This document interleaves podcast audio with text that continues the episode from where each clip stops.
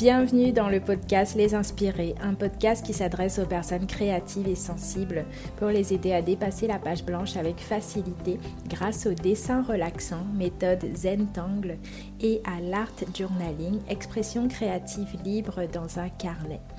Je m'appelle Gisèle alias Gigi Hook, artiste, coach créative et enseignante certifiée de Zentangle depuis 2017.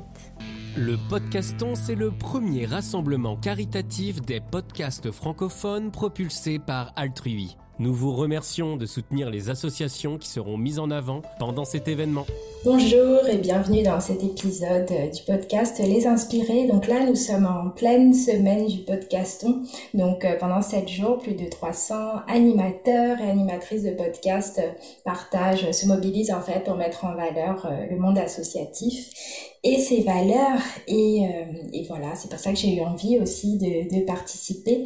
On va en reparler à la fin de l'épisode sur euh, les possibilités euh, pour participer. Et là, j'ai le plaisir d'inviter Sonia, Sonia Pinault, cofondatrice de l'association Elles Imaginent, euh, qui est spécialisée dans la lutte contre les violences conjugales à l'égard des femmes. Bienvenue Sonia. Merci Gédal, bonjour et merci pour ce temps de parole euh, dans ce podcast très intéressant. Oui, merci, merci d'avoir accepté cette invitation.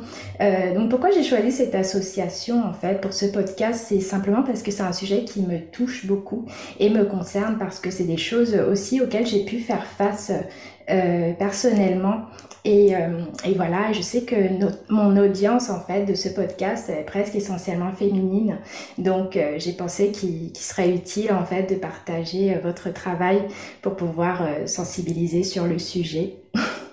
donc, euh, donc Sonia, je voudrais vous, vous demander en premier si vous pourriez nous, nous en dire plus sur l'association Elles Imaginent et les actions que vous mettez en place. Oui, bien sûr, avec plaisir. Donc, euh, ben, je vais me présenter un petit peu. Donc, je suis Sonia Pinault, je suis psychologue clinicienne et je suis aussi cofondatrice donc de cette association qui s'appelle Elles Imaginent. Elles Imaginent est une association parisienne qui appartient euh, au réseau Solidarité Femmes qui gère le 3919. Donc, c'est le numéro national euh, d'appel pour les victimes de violences. Et euh, cette fédération est présente de manière nationale sur toute la France. Donc euh, nous, effectivement, elles imaginent, on est euh, sur Paris, mais on peut retrouver des associations partenaires euh, sur le site, par exemple, de la Fédération nationale Solidarité Femmes. C'est important puisque là, ce que je vais présenter, c'est des actions et on peut avoir parfois le sentiment que ça va être limité à Paris, alors que non, non, non, mmh. personnes font ce magnifique travail partout en France.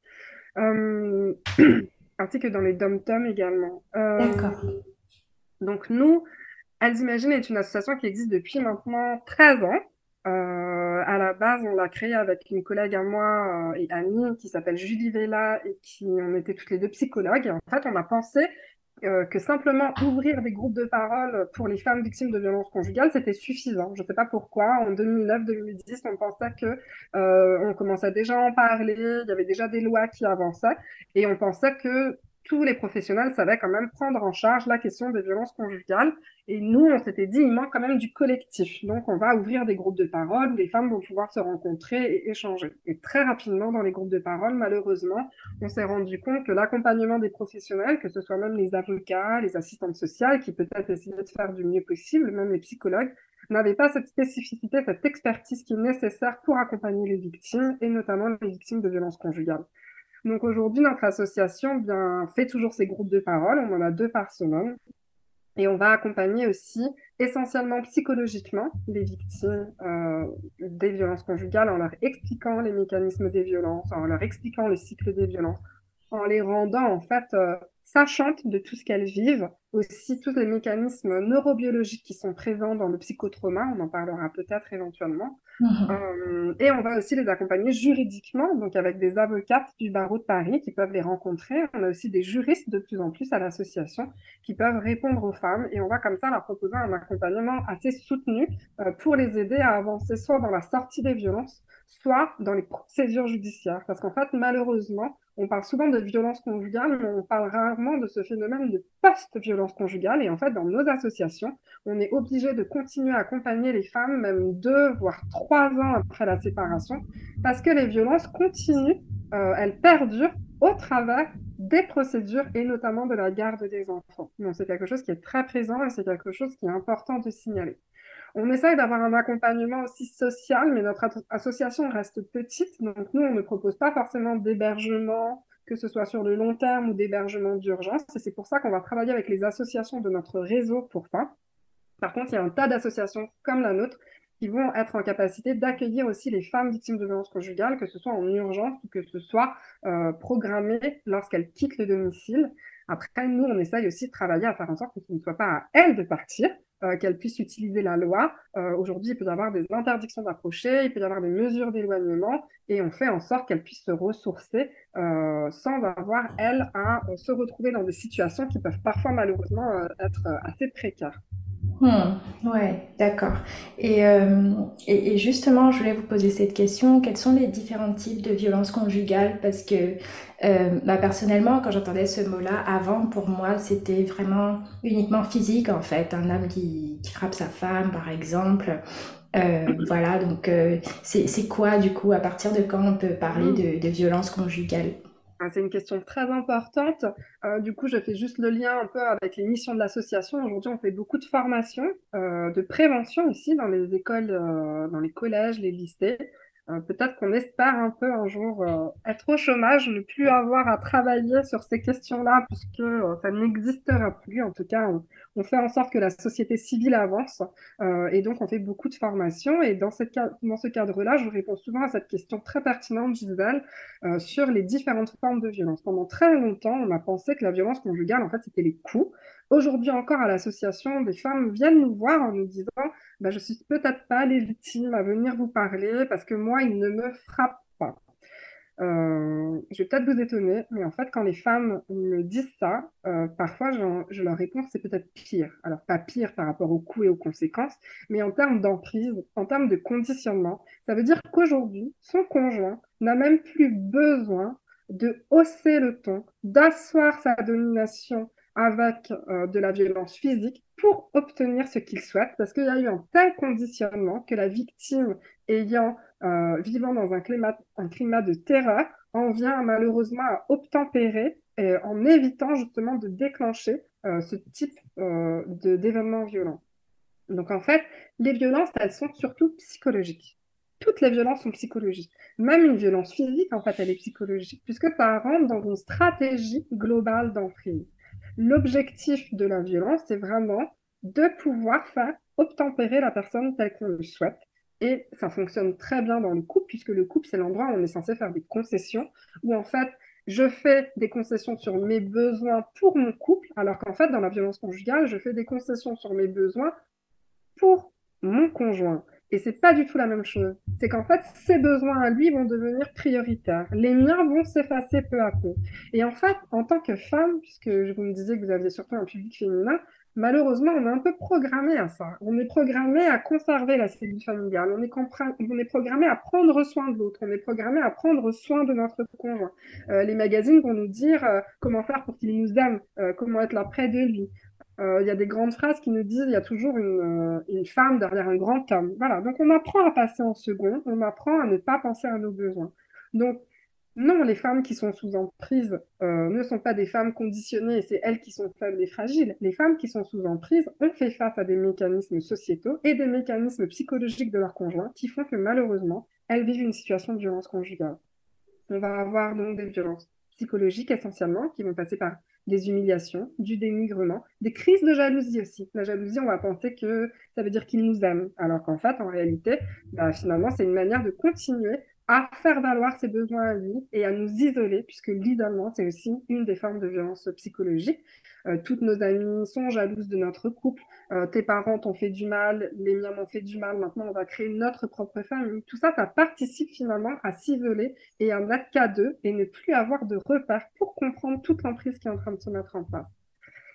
Je vais continuer un peu plus rapidement sur les autres formes de violence. On va avoir les violences physiques qui vont être bah, les coups, les blessures, mais en fait, les violences physiques, ce ne sont pas que des, des, traces aussi, ce ne sont pas que des choses qui restent. Dans les violences physiques, on va avoir aussi les bousculades, on va avoir tiré les cheveux, euh, mettre la tête dans les toilettes, c'est humiliant et physiquement, euh, ça peut, c'est blessant.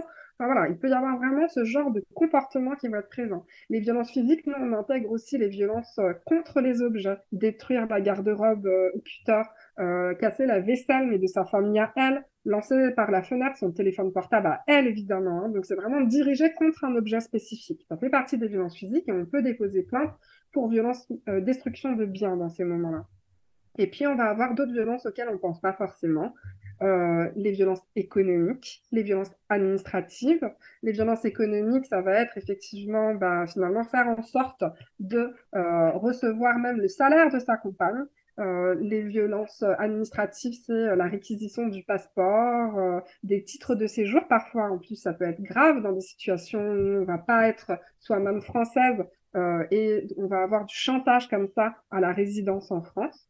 Nous, on intègre aussi les violences verbales pour les différencier un peu des violences psychologiques parce que finalement, les violences verbales, ben, il peut y avoir des preuves. ça peut être des messages vocaux, ça peut être des SMS, ça peut être des mails, ça peut être les voisins qui entendent crier, ce genre de choses. Et aujourd'hui, on va avoir aussi euh, les violences, euh, les cyberviolences. Euh, ça va être tout ce qui est les violences numériques, les violences qui vont passer effectivement, par exemple, par euh, des logiciels espions qui vont suivre euh, la victime, où en fait, il va savoir où elle est, ce qu'elle fait, ça va la tracer. Et on peut avoir aussi tout ce qui est au niveau des violences sexuelles. Donc, il y a des violences sexuelles. Hein. Un viol sur deux est un viol proféré par le conjoint, donc un viol sur deux est un viol conjugal. Et aussi dans les violences sexuelles à travers le numérique, on va voir tout ce qui est revenge porn, par exemple, diffuser du contenu intime euh, avec ou non l'accord euh, de la victime. En tout cas, la diffusion est faite sans l'accord de la victime pour se venger, euh, mettre son numéro de téléphone sur des sites libertins, par exemple, ce genre de choses. Je sais que c'est long, mais en fait, c'est parce qu'il existe tellement de manières différentes, malheureusement, de, de, de, faire du mal à une personne que c'est très important d'avoir euh, tous ces détails. Hmm, ouais, ouais, carrément. Merci en tout cas pour, euh, pour toutes ces informations. C'est vrai qu'on n'y pense pas forcément. Et, euh, et, et, je me demandais justement quelles sont... Bah déjà, d'une, est-ce qu'on peut être victime de violences conjugales sans en être consciente? Et, et quels sont les signes les premiers signes qui doivent alerter. Oui, alors euh, bah, malheureusement, on est souvent victime de violences conjugales sans en être consciente, puisque on va se dire soi-même que ce sont des disputes, que les disputes font partie du couple, que même l'entourage va avoir tendance à nous dire, euh, bah oui, mais il faut que toi aussi tu fasses attention, que encore une fois, parfois en tant que femme, on va souvent nous dire que c'est normal qu'un homme soit agressif, euh, c'est comme ça les hommes, euh, il, s'est énervé, qu'est-ce que tu as fait pour le pousser à bout? Donc en fait, souvent la responsabilisation de la victime est déjà présente par l'entourage, mais la victime elle-même va avoir tendance aussi à chercher des excuses à son conjoint. C'est pas de sa faute, il est énervé par le travail, il a eu une enfance difficile, ça, ça marche très bien. Hein. Vraiment, souvent, on va justement se dire ah bah oui, non, mais il a, avec mon amour, je vais le guérir, je vais le soigner, ça va aller mieux, tout va mieux se passer. Et donc, en fait, on en vient à accepter des comportements, mais qui sont en fait, sont de la violence. Et euh, les premiers signes, comment commencer à les entendre, bah justement, c'est tout ça. C'est déjà quand finalement on se sent, on doit tout le temps essayer de justifier le comportement de quelqu'un, quand on a l'impression de toujours devoir faire passer ses besoins à lui en priorité, euh, quand on a le sentiment que finalement ce qui me fait plaisir à moi va pas lui faire plaisir à lui, euh, quelqu'un qui ne prend pas soin de votre épanouissement et vous avez l'impression finalement c'est toujours centré sur lui, sur ses intérêts, euh, qu'il va avoir justement même les, crises de jalousie. Bah, la jalousie, c'est pas une preuve d'amour, hein, euh, on se sent pas bien après une scène de jalousie, hein, c'est plutôt une preuve de possessivité. Euh, et puis, bien entendu, euh, bah, les cris, les humiliations, les violences physiques. Et c'est surtout si c'est régulier. Parce qu'après, il y a ce fameux cycle de la violence qui nous fait comprendre que bah, c'est quelque chose qui revient continuellement, puisque la personne s'excuse pour ce qui s'est passé cette fois-là, mais en réalité, ça va revenir après. Et quand on écoute bien, ce ne sont pas des excuses, ce sont des justifications. La justification, c'est finalement de dire oui, mais toi aussi, il faut pas me chercher quand j'ai passé une mauvaise journée. Et donc ça, ce n'est pas une excuse. Et justement, à ce moment-là, la victime, elle va continuer à se rendre responsable en se disant, ah ben voilà, il faut peut-être que je fasse attention quand il a passé une mauvaise journée à pas faire un repas qu'il n'aime pas, par exemple. Déjà, il est sympa de faire le repas, hein, notons-le, euh, mais finalement, euh, ce qui va se passer, c'est que la victime va venir, elle, modifier son comportement pour ne pas créer euh, des disputes. Ça, ça doit être un indicateur. Hmm, d'accord. Et justement, vous avez parlé de, différentes choses, différents exemples qui, peuvent, qui peuvent être vraiment très différents. Par exemple, vous avez parlé du dénigrement, le fait d'isoler l'autre, les disputes. Est-ce que tout ça, ça peut être pris à part? C'est-à-dire que dans, dans, une vie conjugale, par exemple, s'il y a du dénigrement régulier, un dénigrement verbal, par exemple, est-ce que euh, est-ce que c'est déjà considéré comme, euh, comme une violence euh, conjugale? Alors oui, il y a un très bon outil qui existe, que vous pouvez aussi retrouver sur Internet, qui s'appelle le violentomètre. Ce qui est très bien fait dans le violentomètre, c'est que vous avez toute la partie verte, avec des exemples euh, qui viennent euh, dire bah, qu'est-ce que c'est qu'une relation épanouissante. Donc, par exemple, un des exemples dans la partie verte du violentomètre, ça va être euh, et heureux euh, quand je me sens épanouie. Donc déjà, effectivement, c'est quelqu'un qui apprécie et qui nous soutient dans nos choix, dans nos désirs. Donc ça, c'est vraiment une relation épanouissante. Et puis après, on va avoir toute la zone orange. Et donc là, ça peut peut-être un peu répondre à cette question, Gisèle, c'est-à-dire la limite un petit peu. Est-ce que forcément tout est toujours de la violence conjugale? Orange, finalement, ça veut dire vigilance. Donc, s'il y a quelqu'un qui a tendance quand même à nous dénigrer, à nous humilier en nous disant c'est pour ton bien, mais qui aurait que ça, qui n'aurait rien d'autre, on va quand même être vigilant. On va quand même faire attention à justement euh, ne pas céder sur ses demandes, euh, à euh, essayer aussi de voir s'il est capable de se questionner sur ce dénigrement. Est-ce qu'il est capable d'entendre mon ressenti? Est-ce qu'il peut se rendre compte qu'il me blesse à chaque fois? Et est-ce que surtout il s'améliore? Est-ce qu'il fait ce qu'il faut? Est-ce qu'il va voir un psy? Est-ce qu'il me propose une thérapie de couple? Est-ce que euh, a conscience de ça? Comment il s'en excuse? Est-ce qu'il me rend responsable du dénigrement? Ou est-ce qu'il peut dire qu'effectivement, c'est quelque chose qu'il a tendance à faire et qu'il aimerait changer? Vous voyez, en fait, l'attitude de la personne quand on lui en parle, va être différent. Hmm. Et à l'inverse, s'il ne m'entend même pas et qu'il a tendance à me dire que je suis vraiment sensible, que vraiment les filles, euh, vous en faites pour rien du tout avec vos blabla, nous les mecs, on est comme ça, on dit ce qu'on pense, on est franc, et qu'en fait, il ne prend même pas en considération mon besoin, c'est quand même plutôt mauvais signe. Ça veut dire qu'en fait, il ne peut même pas entendre qu'en étant en couple, il doit lui aussi faire des concessions sur son comportement et faire en sorte de ne pas me blesser, surtout s'il veut que ça dure. Et puis après, dans le violentomètre, on va avoir aussi la partie euh, bah, rouge. Et là, dans le rouge, on va vraiment être sur euh, contrôle de tes sorties, tisal de ta famille, euh, et puis avec les violences physiques, les violences sexuelles, enfin ce genre de choses. Mais la partie orange, justement, bah, c'est celle à laquelle on doit beaucoup faire attention parce que malheureusement, c'est souvent le début dans une relation. Et, aujourd'hui, les auteurs de violence ont tendance à ne plus frapper, euh, et c'est tant mieux d'une certaine manière, mais c'est parce qu'en fait, ils ont peur des conséquences sur eux. Notamment en France, la violence physique est quand même punie par la loi. Aujourd'hui, si une victime dénonce des violences physiques, il y a des conséquences. Euh, et donc, les auteurs de violence vont peut-être plutôt mimer la violence. Ils vont faire semblant de mettre un coup de poing. Ils vont le mettre dans le mur. En tout cas, ils vont pas forcément euh, poser un acte qui peut avoir des conséquences sur eux. Et donc ça, il faut l'avoir en tête pour, parce que souvent, on reste un peu plus dans le orange en réalité, et c'est bien de la violence conjugale que dans des, euh, des cases un peu plus rouges qui vont vraiment signaler finalement le danger. D'accord? Le rouge du violentomètre, c'est vraiment le danger. Il faut, c'est peut-être même le moment où il faut contacter la police, une association et se protéger. Hmm, super, merci beaucoup euh, Sonia pour, euh, pour tous ces détails. Et je me demandais, qu'est-ce, qu'est-ce que vous donneriez comme conseil en fait à une femme qui fait, euh, qui fait face à, à toute ou l'une de ces violences dont on a parlé, quelle serait la première action à faire? Par exemple, vous avez parlé du violentomètre, merci, je ne connaissais pas du tout euh, cet outil. Est-ce qu'il y a d'autres choses euh, justement à, à, mettre en place euh, assez rapidement? Oui, alors si on se pose des questions sur sa relation, eh bien, ça peut être intéressant d'aller voir effectivement le violentomètre, regarder un petit peu où on se positionne, d'aller sur les sites d'associations qui aident les victimes en se disant, je vais juste aller voir si je vis du conflit de couple ou si je vis des violences conjugales, peut-être même appeler cette association pour que les personnes spécialisées puissent vous renseigner en vous disant bah, non, effectivement, il y a du dénigrement, mais on comprend qu'il peut se remettre en question. Peut-être une thérapie de couple, essayer. Et si jamais ça fonctionne pas, vous pouvez revenir nous voir si vous avez l'impression que ça s'aggrave.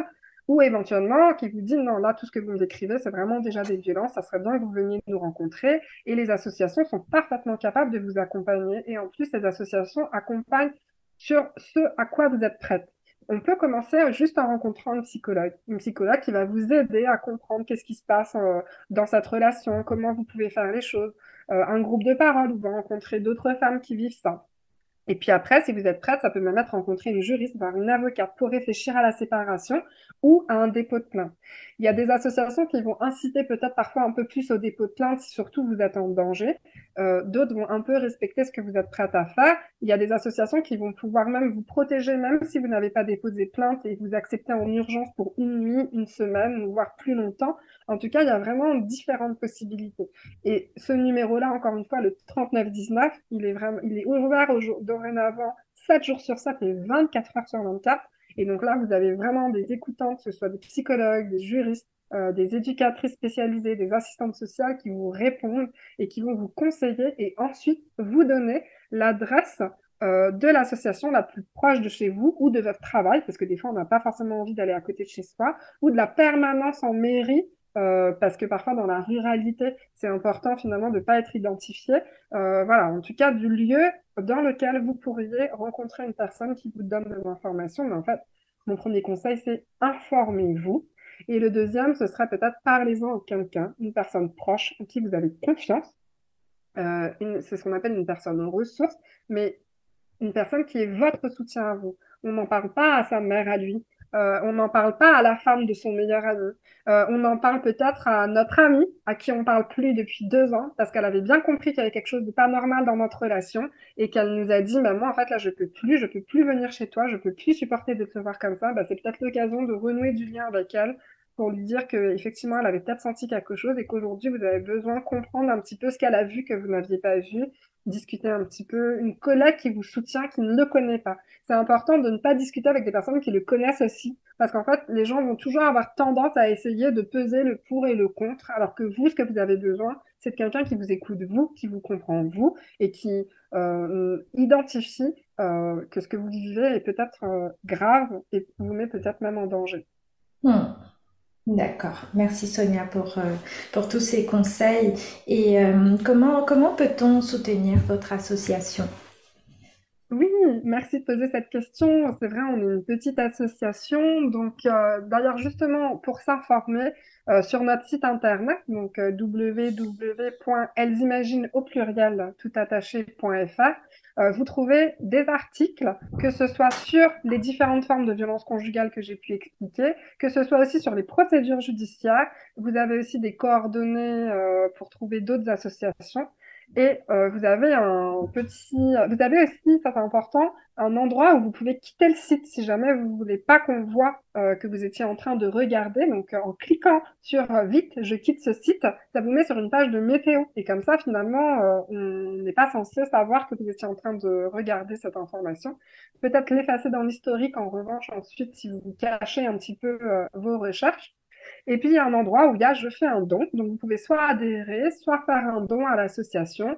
Euh, et c'est déduit fiscalement. Donc euh, là, pour l'année 2023, vous recevez déjà, c'est sur la plateforme Eloasso, et vous recevez directement euh, votre reçu fiscal pour une défiscalisation et nos remerciements les plus chaleureux, bien entendu, et surtout pour toutes les femmes qu'on accompagne. Hmm, super, ben, je vais, je vais de toute façon mettre le lien euh, euh, de votre site dans les notes de cet épisode. Et, euh, voilà, et puis bah, pour les personnes qui l'ont écouté, vous pouvez aussi visiter, apparemment pour le podcaston, vous pouvez visiter le site www, www, www je vais y arriver www.podcaston.org pour euh, où là vous pourrez voir euh, plein d'autres associations aussi et d'épisodes. Et là ça sera aussi l'occasion vous avez aussi la possibilité en fait de faire une promesse de don pour l'association euh, Elles Imaginent euh, directement, euh, pareil, sur, sur ce site-là assez facilement. Donc, on compte sur vous. Et puis, merci encore, Sonia, pour, pour ces informations très, très, vraiment très utiles et, bravo, surtout aussi pour tout ce travail d'aide que vous mettez en place. Merci Gisèle et merci à vous de, valoriser et de mettre en avant euh, notre association euh, pour cet événement. Vraiment un honneur d'avoir participé. Merci, à bientôt. Au revoir. Au revoir.